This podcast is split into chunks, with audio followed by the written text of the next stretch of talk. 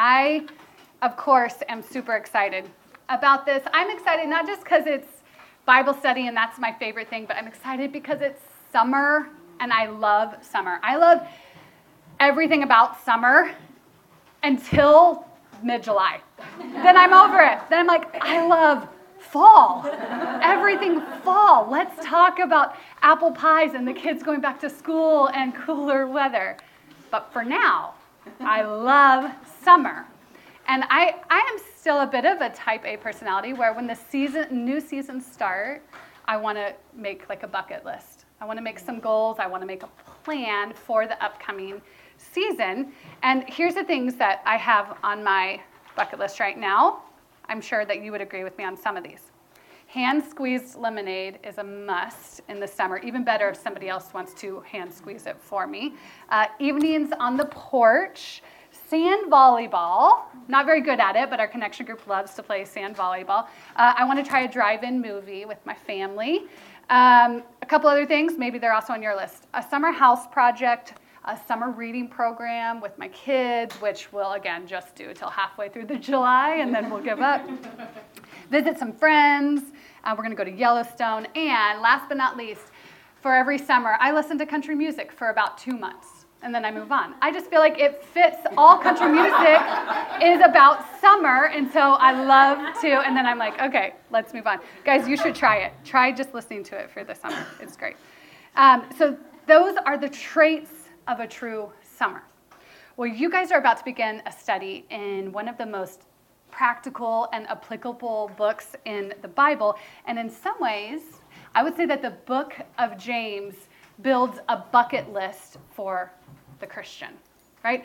It builds for us a list of all these things that we want to be. So we want to be steadfast, don't we? We want to be persevering, humble, trusting. We want to have controlled speech, and we would love to have pure religion. These are the traits of a true Christian. If you have done studies with us, then you know that the first week of a study, we don't get very far. So for today, we are going to begin in James chapter 1, and we are going to get as far as verse 1. It says, James, a servant of God and of the Lord Jesus Christ, to the 12 tribes in the dispersion, greetings. So let's start there. James is the type of the book in the Bible called an epistle, kind of a fancy word for letter. Okay? James is writing a letter. So, just like when we studied First John a little bit more than a year ago, what we did this first week is we imagined that this letter came in an envelope like old school snail mail. Okay, so if you can still remember what that looks like, you look at an envelope, and the first thing you're going to do is you're going to say, Who is this from? Where did this letter come from? So let's look as far as the envelope tonight. On this envelope, we would see that the letter came from a man named James. James. Good. It's going to be a good summer. Okay. It comes from a man named James. So we are going to push each other to be good students of the word. So we need to ask good questions. The first question we're going to ask is Who is James? Okay? And it seems so obvious now, but how many times do we just start reading a book of the Bible and we have no idea where it came from or who it was sent to? What do we know about James? Well, James was a really popular name in this first generation. It was like the Sarah of the 90s and the Abby of today, right? There was this guy, James, who was an apostle. Uh, he was the brother of John, and he was one of Jesus' closest apostles. But that's not our James. Okay, cross him off the list. There was James, the son of Alphaeus. I don't know who Alphaeus is, but this James was one of the 12 disciples. You guys have probably heard of him. He's not the guy who wrote this letter. We'll move on. There was also James, the father of Judas. But not Judas who denied Jesus, but another Judas. Anyway, it wasn't that James either. But the James who wrote this letter, we find out largely from church history, was James, the half brother of Jesus. He was the son of Mary and Joseph, and in that way was the half brother. So, next question What do we know about him? What do we know about this James? Well, what we can conclude is that when he wrote this letter, he was the pastor in the church in Jerusalem. Okay, Jerusalem, that's a big deal. James was the pastor of like the mothership of all churches. Uh, he was the successor to Peter. So you can imagine those were big shoes to fill. And we actually hear him mentioned, James is mentioned by Paul in Galatians, the first chapter. He says that he saw James when he went to Jerusalem right after his conversion. What else do we know? He was an apostle, but not one of the 12 disciples that traveled around with Jesus during his earthly ministry. And we do find out that he got a few nicknames during his life. He got called James the Righteous and James the Just. But those nicknames did not really befit him earlier in his life. See, James the, the just and the righteous, the pastor, James the apostle, that was all James 2.0. Okay? This was not the James of previous years. Listen as I read this from John chapter 7. After this, Jesus went around in Galilee. He did not want to go about in Judea because the Jewish leaders were there looking for a way to kill him. But when the Jewish Feast of Tabernacles was near, Jesus' brothers said to him, Leave Galilee and go to Judea so that your disciples may see the works you do. No one who wants to become a public figure does his acts in secret. Since you're doing these things, show yourself to the world. For even his own brothers did not believe in him. Therefore, Jesus told them, the brothers, My time is not yet here. For you, any time will do. The world cannot hate you. The world cannot hate you, but it hates me because I testify that its works are evil. You Go to the festival. I am not going to the festival because my time has not fully come. After he said this, he stayed in Galilee. James is again mentioned in Mark chapter 6 when it says, Isn't this the carpenter, the son of Mary, and the brother of James, Joseph, Judas, and Simon? Aren't his sisters here with us as well? And they took offense at him. Then Jesus told them, A prophet is without honor only in his hometown, among his relatives, and in his own household. Do you guys see this context that we get of James? This was more than just two brothers with a competitive spirit between each other. I mean, this was not just James having an issue with his perfect older brother. I mean, like truly perfect firstborn. There's more to that. And it wasn't even just that James was apathetic. There's way more. See, James actually tried to plot and trap Jesus. That Jesus would, that his ministry would be stopped and maybe that he would even be killed. That was James 1.0. James was a skeptic, ladies. He was a skeptic, he was a cynic, and he was a doubter. Yet he begins this letter in this way, introducing himself like this James, a servant of God and of the Lord Jesus Christ. That word servant in the Greek is actually translated better as bond slave. Slave. He's saying that he was enslaved to Jesus. Ladies, something has so radically changed in James. He has gone from being indignant to Jesus to considering himself enslaved to him. He has gone from skeptic to slave. He has gone from being an antagonist to the works of Jesus to now being a pillar preacher for the gospel of Jesus. The man that once stumbled over Jesus' claims is now bowing low like a servant. Something has so radically changed in James that he doesn't even introduce himself as James, the brother of our Lord. No, he says James, a, a bond slave of Jesus. He doesn't name drop. He doesn't use that credential at all. I don't know about you guys, but I name drop a lot. I'm, I am not proud of it, but I do it. I, I even do it specifically with this context. I'll even name drop my brother, and he's nowhere close to Jesus. I'll say, I'm Rebecca, the sister of Ryan Hamby. well, why do I do that? I do it to make myself feel better, to, to convince myself that I'm as good as I hope to be. I do it to feed my pride. It's not what James does because he's so different now.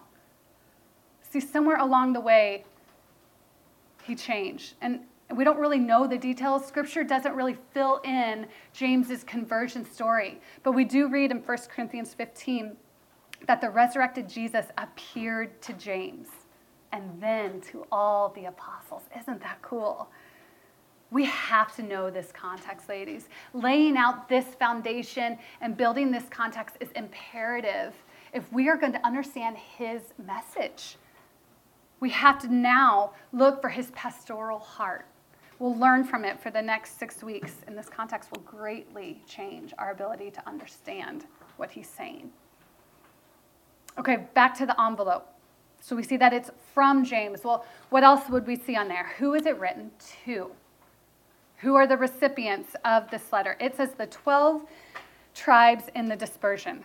So 12 tribes might sound a little bit familiar to those of us who grew up in Sunday school. The 12 tribes comes from the Old Testament. Recall the 12 sons of Jacob, who then became the 12 tribes of Israel. Okay, so we can conclude then that James is talking to primarily Jews. But then as you go through the study, you're going to see a word on repeat is brethren brothers. He calls them brothers over and over again.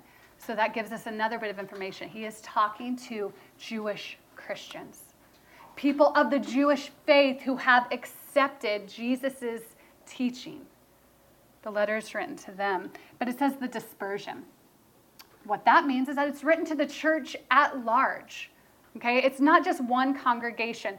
So compare that to maybe what you've seen, like some of the books that Paul wrote. He wrote specifically to the church in Ephesus and called it Ephesians. The church at Philippi would be the book of Philippians. One single congregation addressing their specific problems and needs.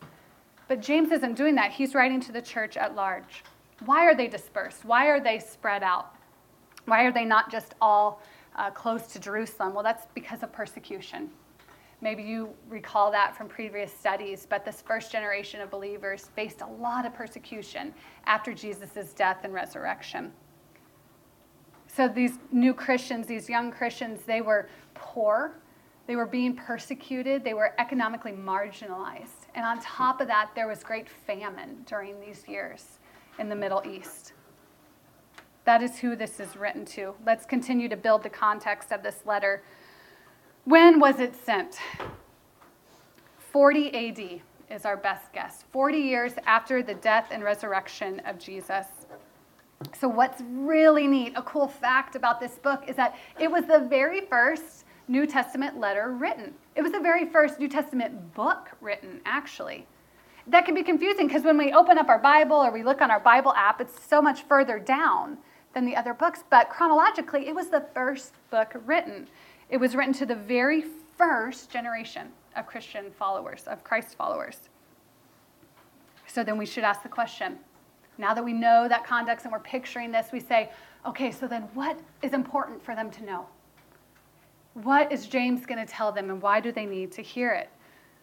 Well, I can imagine that their passion was real. I mean, so many of them had actually seen Jesus, maybe seen the miracles of the disciples as, as the church started. Maybe their passion was real, but their roots didn't go down very deep. Maybe they were doing okay when they were in the holy huddle in Jerusalem, but now they've been dispersed and they're seemingly alone. Maybe they don't have one of the apostles or the disciples actually leading their church.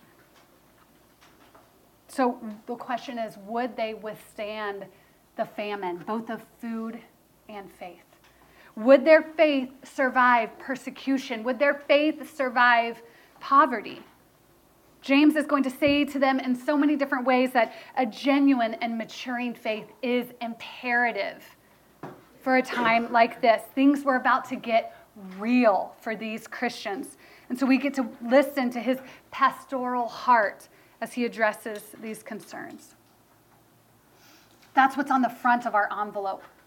And then you get to open it and say, okay, what is this about? What does the content of this letter, what is the purpose of this letter? Well, the big idea for our next six weeks is that James is going to instruct this early church how to mature spiritually. Thus, the title of the study. He's going to instruct the Christians how to mature spiritually.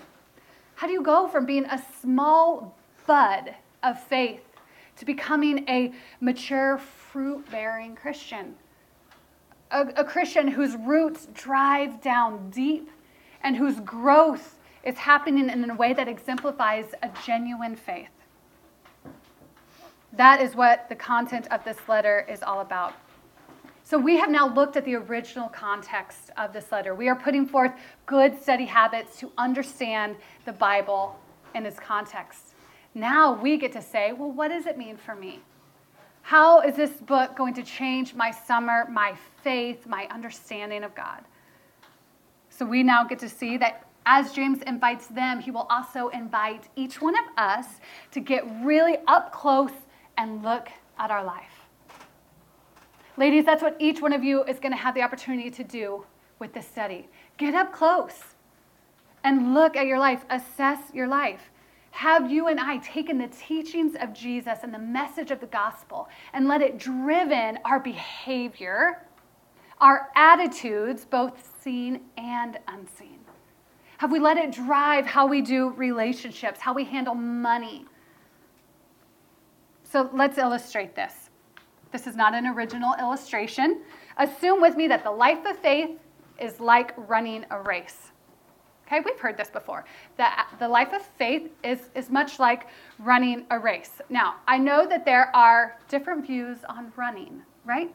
There are two camps. There are some of you in this room who are currently a runner or you have recently be a runner, and I even start talking about this and you are listening now. You're like, yes, Rebecca, run with it, right? Like, I love this analogy and that pun, right? And you're going to track with me because you are, I'm speaking your language. Then there's the other half of you, and you point and laugh at runners, right? You think, what are they doing? Running is so dumb, right? Silly girls, why, why run? But either way, we all have some exposure and some opinions to running. So we're going to go with this. The life of faith is much like running a race. But what I am picturing is not laps around a track not an even, flat race that you're running. I feel like that's a weak metaphor. I feel like that falls short of what the life of faith is actually like. What about a Tough Mudder? Has anyone done one of those obstacle races? I think we're going to do one as a women's ministry because I got really excited about this. The Tough Mudder, also called, someone just rolled their eyes. It was perfect. Was I won't point you out, but that was perfect. Okay, the Tough Mudder, also called the Warrior Dash and the Spartan Race. They are these 5Ks up to like full marathons with obstacles in them. Okay, so when I started working on this, I then stopped and Googled these races and then didn't come back to working on the talk at all because I was like, this thing is psycho. This is crazy. Here's some of the things that you do in these races. Uh, there's obviously tough mudder. Almost everything has to do with mud, but there's a rope climb. It's got like a military feel to it. The ladder, uh, there's even something where little bits of electroshock, like you get electrocuted, just a little. Um, yeah. There's a mud mile.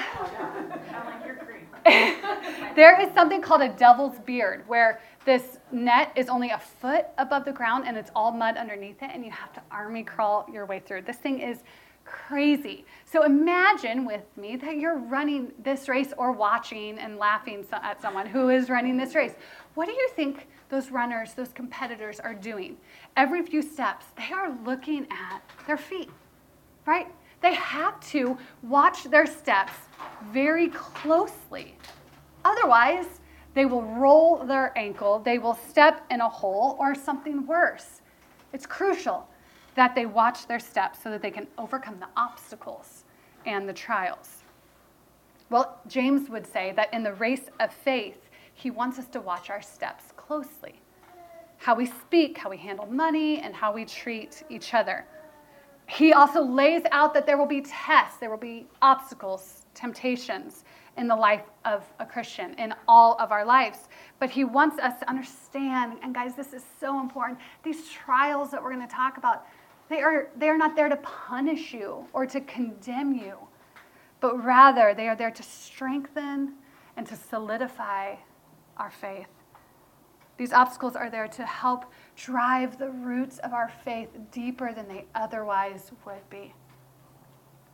James is going to tell us that we have to be really serious if we are going to pass these tests. And he's going to have to tell us that we have to endure, we have to persevere if we're going to reach the goal of spiritual maturity. He would say, while physical endurance is built in miles, spiritual endurance is built in trials. While physical endurance is built in miles, spiritual endurance is built in trials. Go back to that metaphor with me of running this, this race.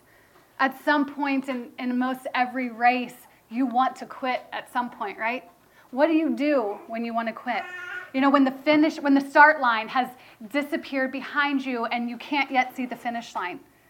You've got miles ahead of you, you've got obstacles ahead of you, and you want to quit. You want to throw in the towel. What do you do? You have to look up. As, as important as it is for us to watch our steps, we also need to lift our heads because that's when we get motivation and perspective. That's why an aerial view of something is so effective in a long term project. Well, James is going to say the same thing. James is going to pull the, the eyes of his readers up to get an eternal perspective, to get a much bigger picture. Maybe that's what some of us need this summer is to remember the bigger picture, to remember eternity. To he knows that these trials are going to tempt these young Christians to throw the rag in. So he invites them to lift their eyes. How does he do that? A couple different ways that you're going to notice as you read is that he pulls in a ton of Old Testament language. This was super helpful because his audience was Jewish. But the ways he does that primarily is actually he pulls in a ton from wisdom literature. So this is like the Proverbs of the New Testament. So for those of you who love practical books, this is super, super practical. James is a boots on the ground kind of writer. Secondly, what he will do, and what I'm so excited for you guys to see in your own study, is that he will use Jesus' words in every chapter. He is inviting us to get the bigger picture by using some of Jesus' words and ideas. When he does that, he is giving his readers the why to complete the how. We said this book is about how to mature spiritually, but it's not just about that. He will give us the why as well. These are the things that he writes about in the body of his letter. Well, James's words, because they were breathed by the Holy Spirit and thus made their ways into our Bible, they have the power to greatly change our summers. Maybe that's why some of you are here, is because you know that you need some things to change in your life. Maybe change has already started and you just want more of that. Well, this is a great book for us. It can change our summers, it can change our attitudes, our words, our friendships, how we make decisions. He's going to give us dozens and dozens of commands and instructions. As he does it, he'll allude to Jesus and he will preach the gospel. And because of that, our summers can be transformed and our hearts can be transformed. But if that's going to happen, we have to have a few guidelines in how we study God's Word. And these guidelines are the explanation of why we study the way that we do. So I'm going to go through just a couple of things for us to really rally around and, and decide together as a group of women that this is how we're going to study the book of James. Number one, we are going to respect him as the author. James is the author of the study. He is not here to defend his own words, and so we need to respect him. Okay? What that means is that we are going to take, we're not going to take James's words and make them fit into our lives and, and squish them and turn them and change them so that they fit more comfortably on us. The invitation is for us to take our lives and to fit it into the Word of God through James. That means we're also going to ask the question of what did he mean? What was he writing to the original audience? We're going to look for the main point that he was trying to get to that dispersed church. So take a quick second and look at your workbooks. What you might find in these books is that there's not a ton of long paragraphs. You're not going to find a ton of stories and jokes. There's one joke, it's not even that good. You'll probably miss it. But um, why is that? It's because I am not the author of the book of James. This is a guide. And I don't want to spoon feed every answer. It's not going to be like there's a ton of multiple choice or gimme answers. You shouldn't be able to get through many of these questions without looking in your Bible. Okay? So the reason why we do that is because we are going for a much longer term approach. We don't want just the quick pick me up of the book of James to just get us to the 4th of July. We want to be transformed from the inside out forever. Another uh, principle I just want to draw your attention to, and, and, most of you guys know this, but we do follow just a, some, a simple guideline. That we didn't make it up. It comes from Jen Wilkin and how in her book, Women of the Word. The first question that you should always ask when you're reading God's Word is really simple. It's a comprehension question. It says, "What does the text say?" Right? It's so simple, but we skip it. Right? We open up a verse and we just skip right over that. Just ask the simple question what does it actually say? Okay, so it said 12 tribes. I've got enough material right there that I could work on that and see if I understand that for a while. Second question is interpretation. What does it mean? What does it say? What does it mean? And then application. That's when we get to say, what does it mean for me? Okay? This book is so practical. You will have so much application every day, every week. So I would just encourage you to let it go through its due process so that we can understand the book as James intended it to be understood. Secondly, and this is what we also say on repeat because it's so important, we are going to study this book with our mind leading our hearts. That does not mean you have to leave your heart at home for Bible study. We are not trying to be the smartest girls in Iowa City. We're not trying to be impressive with our Bible trivia, okay? We are trying to understand God's word with our mind leading our hearts. We want God's word to come in here, then we want it to go down to our heart, change our heart, and then our behavior changes. Okay? Mind to heart out in our hands. Okay? When we try and just be mature Christians in our behavior by being obedient it's exhausting. But I think we'll find that if we ask God to help us follow this path of transformation, the joy of obedience will be multiplied and his commands will not be burdensome. So when we respect this book and we push ourselves to inform our minds and, and we push ourselves more than we otherwise naturally would, we will grasp both the how of Christian maturing and the why behind it. Ladies, the why of all the commands of James is Jesus. You will notice that Jesus was on James's eyelids as he wrote this book. It's who he's thinking about all the time. And as we begin to see that, like, oh man, that sounds a lot like Jesus. Oh man, I think he's picturing Jesus' behavior from young adulthood. What we will begin to understand is that this book is not primarily about us, right? This book is primarily about Jesus. It's primarily about God. Again, doesn't that seem so obvious? But if we really stop and think about how often we approach God's word thinking it's primarily about us, that we're the main character, that we're the star of the book, we're missing so much in here. The book has a lot to say about me and about you and about our lives but primarily it is about God. It is not a behavior modification list for a happier summer. It is a book packed with the message of the gospel about Jesus. So when you open, whether you do all five days in one setting or you do it, you know, you don't do it at all. when you open your workbooks and your Bible, guys, aim deeper than you have before. Mine for greater treasures than just behavior modification. There's something better here for us than just that. And I, I think that James got this. This is the most amazing part of James's context.